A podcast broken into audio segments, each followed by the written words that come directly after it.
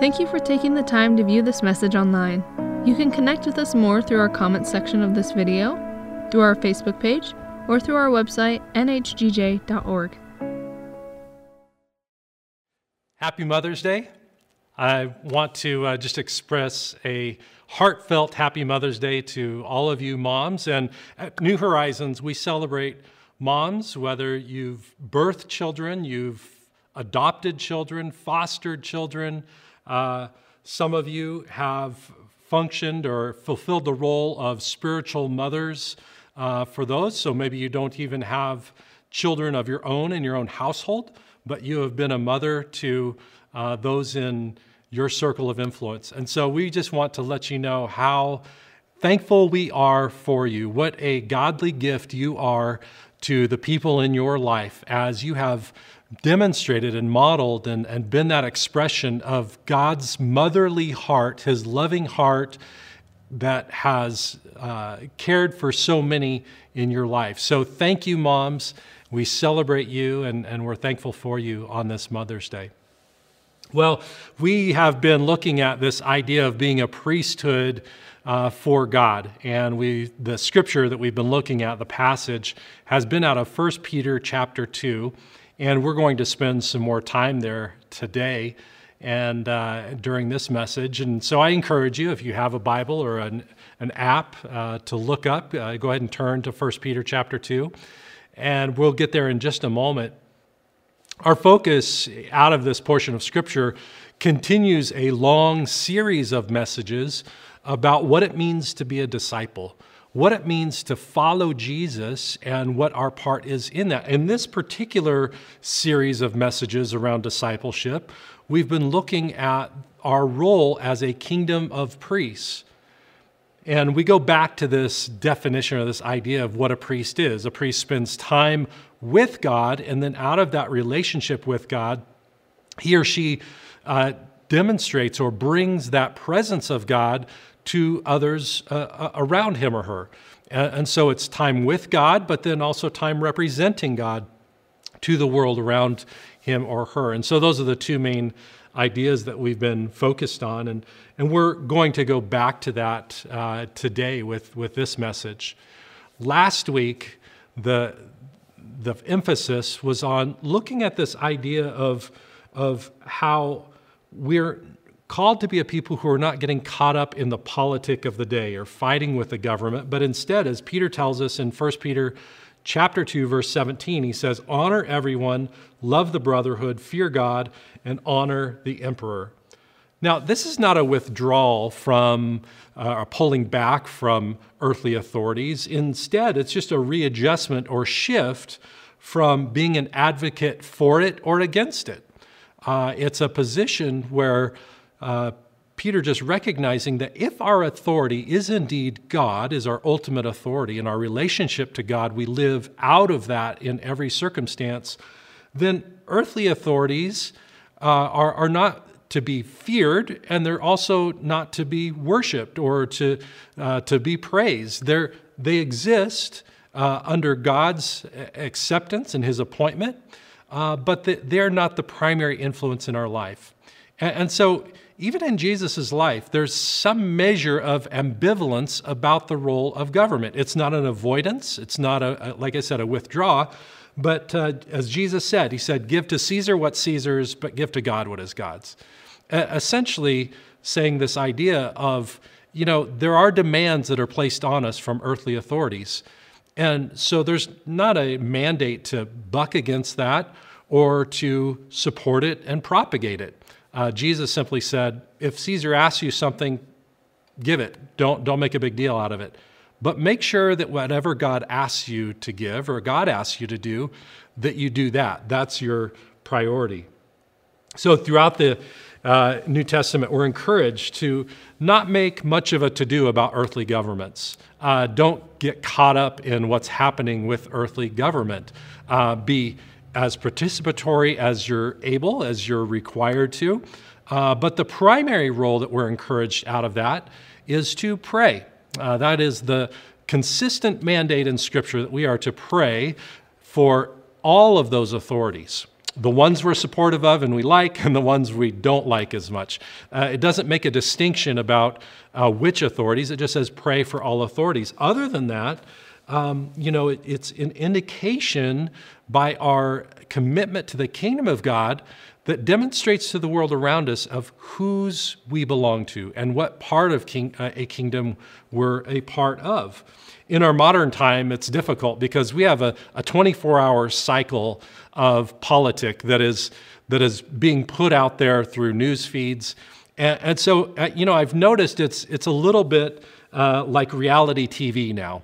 Politics used to be something that, you know, was on a C-SPAN channel, and you, the Senate floor was going, and it was always the running joke that, you know, who wanted to watch politics? But anymore, it really is like a twenty-four hour reality T V show. You, you know all of the he said, she saids, you know who did what in what circumstance, and the latest gossip coming out of Washington, D C, and uh, it's, it's, uh, goes on without end, and it really tries to entangle us into that, and it comes right into our living rooms and gives us all the latest happenings of Washington, D C. But what we're encouraged in Scripture is contrary to that. What we're encouraged in Scripture is not to get caught up in the kingdoms of this world, but to really function as kingdoms for God, or priests for God and His kingdom. So there's a distinction there that when we are priests in His kingdom, that there is a role that we have in the kingdoms here on earth. We are to pray and participate as an act of stewardship, but to the degree that we participate in our earthly kingdom versus God's kingdom, it muddies the water for us. Our primary focus is God's kingdom and to be priests and ministers in His kingdom. So what happens, or how do we deal with this void then that's left if we're not going to be as engaged in the earthly kingdom as, say, those around us who maybe are really consumed with the politics and the back and forth?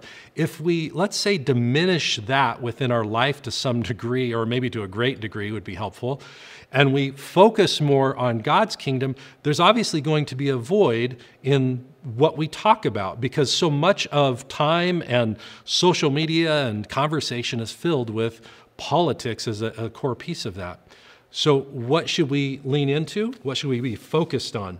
Well, today in, in this message, I'm going to give us some encouragement, again, out of uh, First Peter chapter two, that gives us an understanding of how is it that we unveil God's kingdom to the world.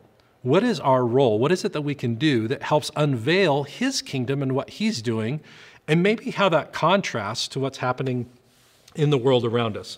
So we're going to, again, be looking at First Peter chapter two if you want to turn there. Uh, otherwise, we'll have the words here on the screen as you follow along. But let me begin with a, a word of prayer. Gracious Father, we thank you uh, for your grace in our life. Uh, we, again, just begin on this day when this uh, is being published, on this Mother's Day. We celebrate moms. We ask your blessing upon uh, those who have had such an influence upon our life, whether they are uh, our moms by birth, by foster care, by adoption. Uh, Lord, those spiritual moms in our life who have input uh, so graciously their wisdom and their life and imparting of their life to us. We ask your blessing upon them. We're so thankful for the way in which they demonstrate your heart and your wisdom and your care and understanding for us. And so we just ask your favor upon them. As we turn to the Word now, we ask, Holy Spirit, that you would enlighten uh, and, and just display, put on uh, display your Word, and help us uh, have wisdom about what it is that you want to speak to us. Uh, Lord, our hearts get entangled in things, and so I pray that you would untangle us from our own appetites and desires and from the things that happen around us in the culture that influences us, so that we can faithfully and fully follow you with all that we have and all that we are. Amen. Well, First Peter chapter two, verses eighteen to twenty-five is the portion of Scripture uh, I'm highlighting today. So uh, let me just jump right in to this. Now again, Peter is talking to his audience, and we just finished a portion this previous week about our interaction with earthly authorities. Now he's talking to servants who have authorities within the home. So that's how verse eighteen begins. Servants, be subject to your masters with all respect, not only for the good and gentle, but also to the unjust. For this is a gracious thing, when mindful of God, one endures sorrows while suffering unjustly. For what credit is it if, when you sin, you are beaten for it, you endure? But when you do good and suffer for it, you endure. This is a gracious thing in the sight of God. For to this you have been called, because Christ also suffered for you, leaving you an example so that you might follow in his steps. He committed no sin, neither was deceit found in his mouth. When he was reviled, he did not revile in return. When he suffered, he did not threaten, but continued entrusting himself to him who, judge, who judges justly. He himself bore our sins in his body on the tree, that we might die to sin and live to righteousness. By his wounds you have been healed. For you were straying like sheep, but have now returned to the shepherd and overseer of your souls. Now, this can be a little bit of a difficult passage because it begins with servants and masters. And so uh, contextually, we put it in that, that realm of understanding. Historically, there were this role of servants and masters. Uh, and unfortunately, that uh, is difficult for us to, to kind of reconcile to our, our own understanding. But if I can encourage you, If, if we were to put it in our modern understanding, uh, put it more in the context of workers uh, and employers, or supervisors and employees. Something in that context would maybe help you see the connection there. Now, Peter makes it a point to say that it is something of a grace, it is something of a, a witness to endure sorrow unjustly. So when a person is accused or suffers for, for something that he or she didn't do, suffers an unjust type of suffering, he's saying that it actually becomes a testimony or a witness for God. Because when we suffer for something that we actually did wrong, so let, let's say that I was to steal something, and then I'm caught, and then I'm punished for stealing that, it's not somehow a testimony to God that I'm punished, because I'm actually punished for doing something wrong. Peter's making that contrast. He's saying, listen, when you get punished for something that you actually didn't do unjustly, you're, you're punished unjustly, but you endure it for the sake of Christ so that you can have a testimony for God. He's saying there is a grace that goes with that, and it is something that can really uh, help people see what the kingdom of God is about. Now, this is, again, difficult for us to grasp. Who does that? Why, why would somebody do that? Why would they subject themselves to unjust punishment? And we put ourselves in the context of the United States and our court system, and everybody should experience justice, should. Uh, we, we are on the back end, unfortunately, uh, where it's, it has been revealed this week that back in February, a, a, a young black male was, was murdered in the streets uh, in Georgia, and And so we recognize that there are still unjust systems. There are things wrong within our, our systems, but uh, it is our desire, it is our hope that justice can come for every individual. And so this is, when we come to this passage, it's a little bit challenging for us, because we say, how is it that justice, uh, we, we should somehow suffer unjustly and that glorifies God? Well, there's a great picture of this in Acts twenty-six. If you want to look in your Bible to Acts twenty-six, I'll get there in just a moment. But it, it really is, uh, it's the Apostle Paul, and he gives us this great picture of what it means to be a prophetic voice, or an unveiling voice, an image of God's kingdom in the world by suffering unjustly. Now, in this passage, we see the Apostle Paul. He's being put on trial, first by Jews, who are making accusations against him. They don't like that he is preaching about Jesus. They don't like that he is teaching in their communities ab- about uh, the unveiling of God, or the revealing of who God is through Jesus Christ. And so they, they punish him. They actually beat him, and, and then they hold him on trial. And Paul makes this appeal. He gets getting, keeps getting passed from one authority uh, to the next, and he's giving his side of the story each time. And when we get to Acts twenty-six, uh, what's happening is he's standing before King Agrippa, who is ruler of these territories outside uh, of Judea. And so King Agrippa wants to hear Paul's plea. Why is it that Paul thinks that he's innocent? And so this Roman ruler, he's asked to hear Paul's case. But it's interesting that Paul gets in front of Agrippa, and instead of making his case of why he's innocent, I, I encourage you, go back, read all of Acts twenty-six, because I'm just going to read a couple verses out of it. But when you read this, you see Paul is not giving his defense of why he's innocent before the Jews or why he's innocent before Rome. Paul's actually giving his testimony. It's an incredible thing. It's an incredible story to read about how Paul is taking an unjust circumstance, accusations against him that are not fairly brought before him, and he's using it for the glory of God. So Paul goes through this whole testimony about how he was persecutor of Christians, how he uh, was trying to kill these people who were, who were professing Jesus. And then out of the midst of that moment, he himself has a vision of who Jesus is, and, and he is healed of his blindness. And on and on Paul goes about his own testimony. And then we pick up the story at his final point of his defense in Acts twenty-six, verses twenty-seven to thirty-two. Paul is wrapping up his statement, and it's really not his defense. It's his testimony about who God is. Here's what Paul says. He says, "King Agrippa, do you believe the prophets? I know that you believe." And Agrippa said to Paul, "In a short time, would you pers- persuade me to be a Christian?" And Paul said, "Whether short or long, I would to God that not only you, but also all who hear me this day might become such as I am, except for these chains." Then the king rose, and the governor and Bernice and those who were sitting with them. And when they had withdrawn, they said to one another, "This man is doing nothing to deserve death or imprisonment." And Agrippa said to Festus, "This man could have been set free if he had not appealed to Caesar." I I know it's just a short passage, and so again, I encourage you to go back and read uh, all of this chapter, Acts twenty-six, because you see a picture of the Apostle Paul, who is using an unjust circumstance to bring glory to God, to share his testimony.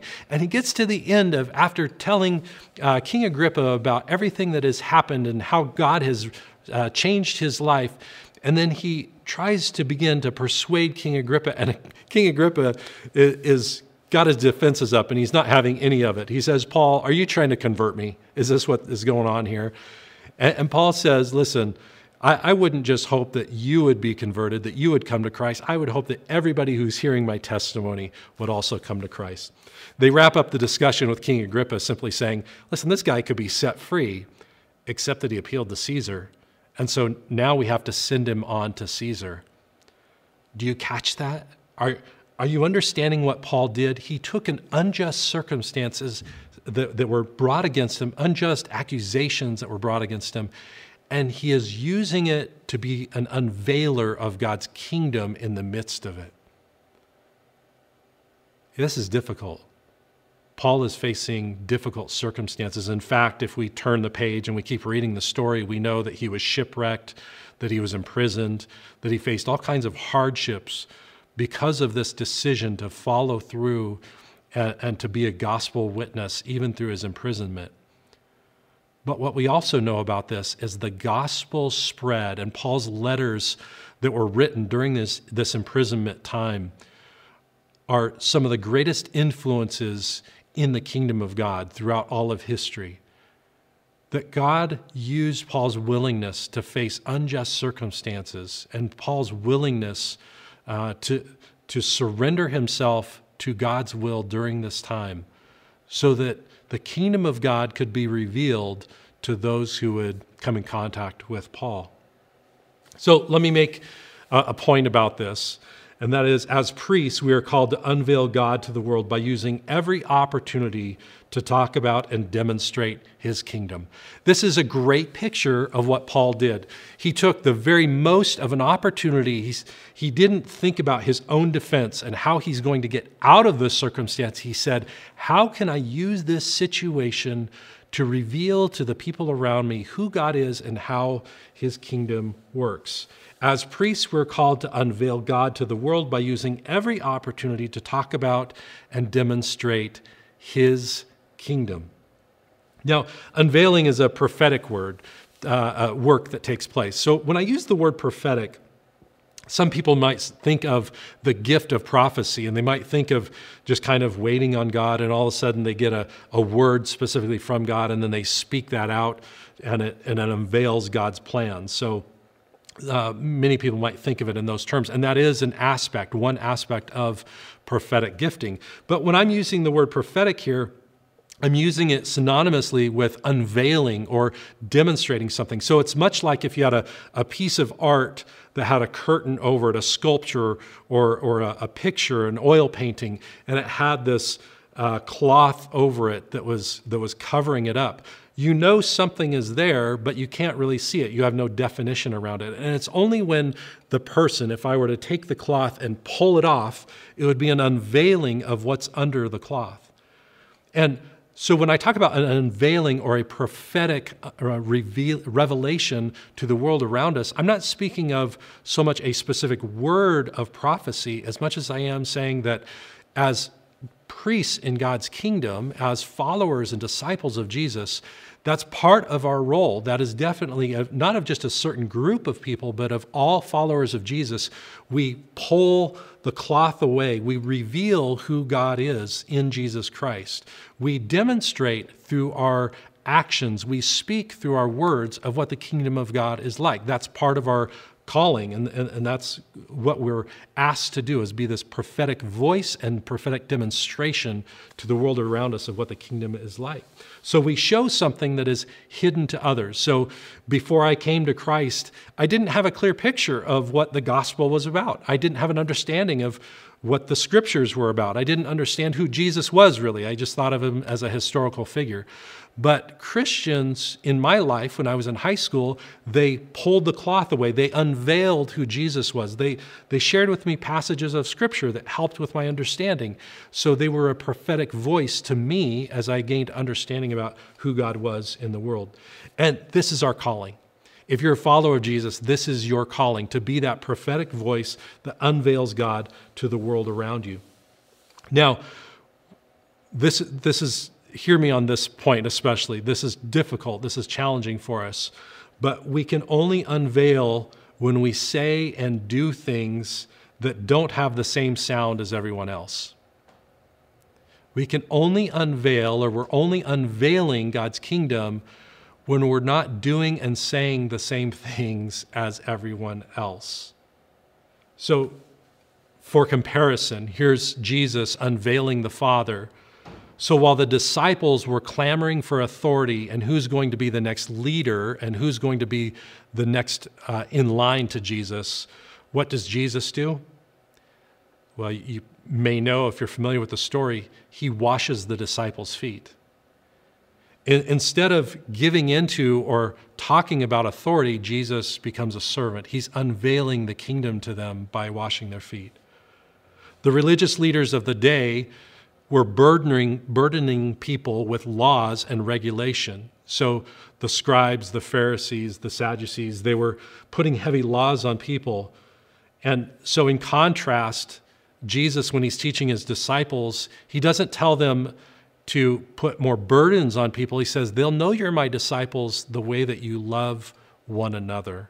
He simplifies it down. He says, love your neighbor and love God with all of your heart, soul, mind, and strength. So he identifies the act of loving, being very good at expressing love to one another, as the identifying mark, whereas the religious leaders had their, their knowledge of the law and their obedience to the law and heavy burdens. Jesus contrasts that. He unveils the kingdom as a kingdom demonstrated with love. So here's another one, is that Jesus, in the midst of performing great miracles, and he gathers these crowds of five, ten, fifteen thousand people. And so the way within the, in that time, and even our culture today, would be great, you've got a great crowd.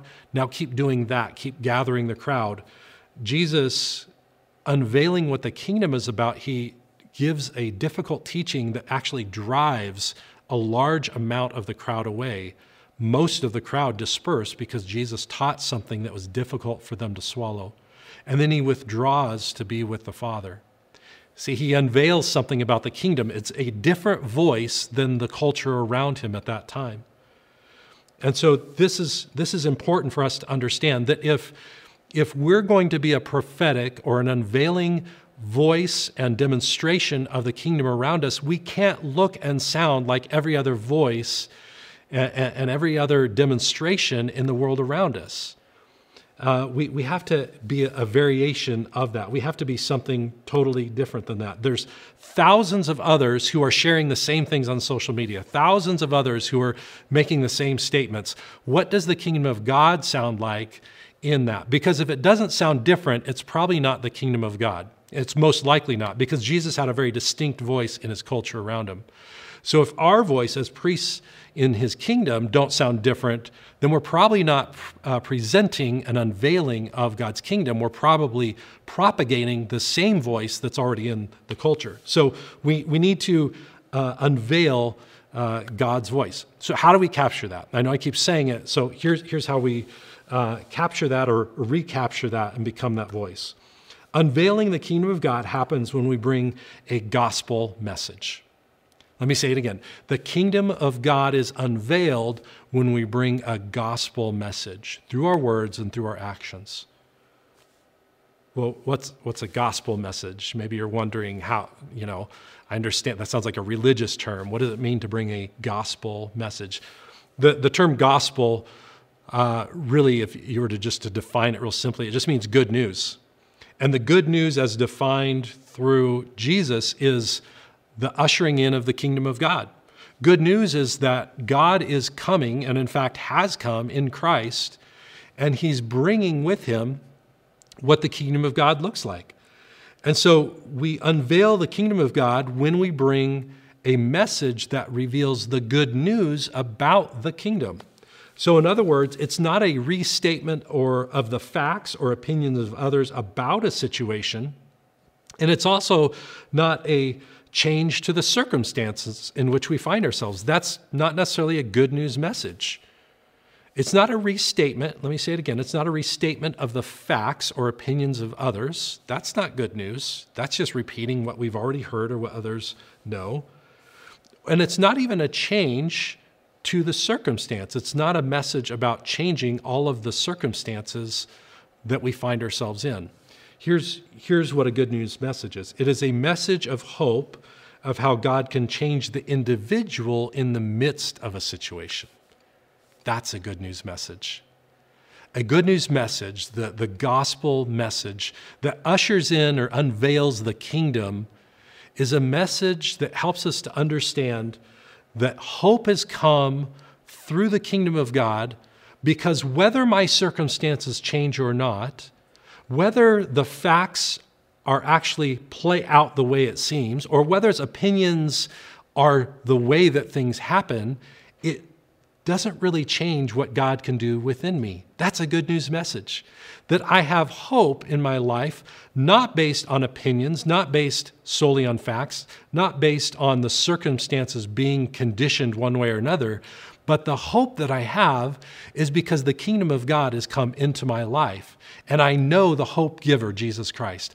I know the truth of Scripture, and so I know how things come together at the end. A good news message says that I can experience and live in the kingdom in the here and now, irrespective of all the other messages that are happening around me. It's not blinders, it's not a denial of facts, or it's not ignoring others' opinions. It's not ignoring the circumstances and saying I'm oblivious to what's happening around me. No, it's a, a deep realization that the world is as it is. The facts are what they are, but in no way does that diminish God's work of his kingdom within side of me, and how then I am allowed or how I am empowered to live the life that he has for me. So let me finish with this, encouraging you with a couple questions, because I think all of us, when we hear this good news message, we're inspired, we're encouraged to live it out. We want to have a different voice than all the other voices around us. We want to bring and unveil the kingdom of God. So let me ask, how is this playing out for you and, and for me? Uh, one, how are we with dealing with suffering, even when it's unjust, especially when it's unjust? Do we kick and push against it, revile, or do we ask this question? Do I ask, God, is there a way that the kingdom of God can be revealed in my life, even though I'm being accused unjustly? Even though I'm suffering for something that I shouldn't really have to be suffering through, is there a way that I can reveal your kingdom in the midst of this? Much like the Apostle Paul did when he was accused unjustly, and he unveiled the kingdom before the highest levels of authority throughout Rome, because he was willing to suffer unjustly so that he could glorify God in the midst of it. Are you open to that?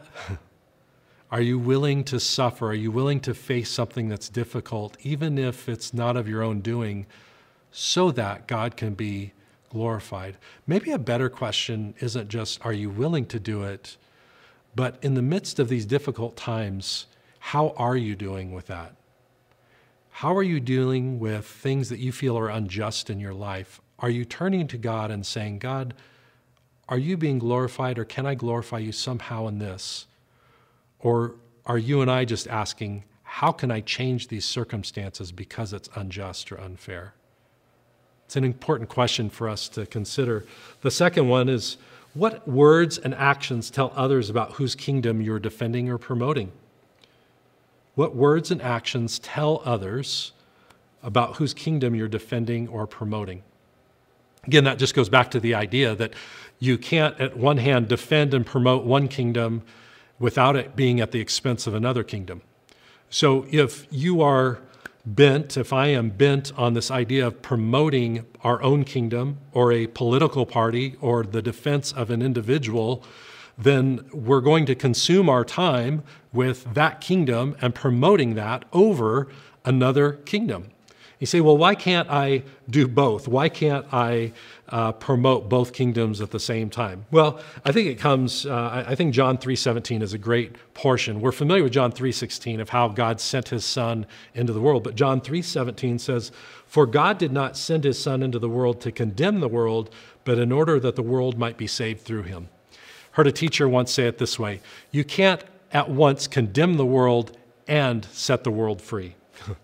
You, you can't uh, both at once condemn the world and save it. You either are going to condemn, and that's your voice, or you're going to bring a message of redemption, and that's your voice.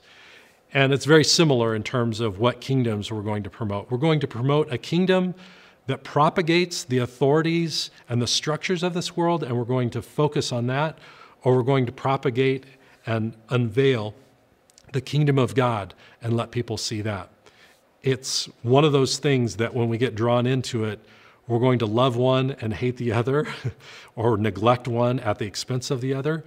And so I want to encourage you, whose message are you propagating? Whose kingdom are you unveiling? Is it the kingdom of God or the kingdom of this world? One final note about that. I get it often. So am I saying that we shouldn't be active in politics? Not at all. Uh, we should, as Scripture says, we should pray.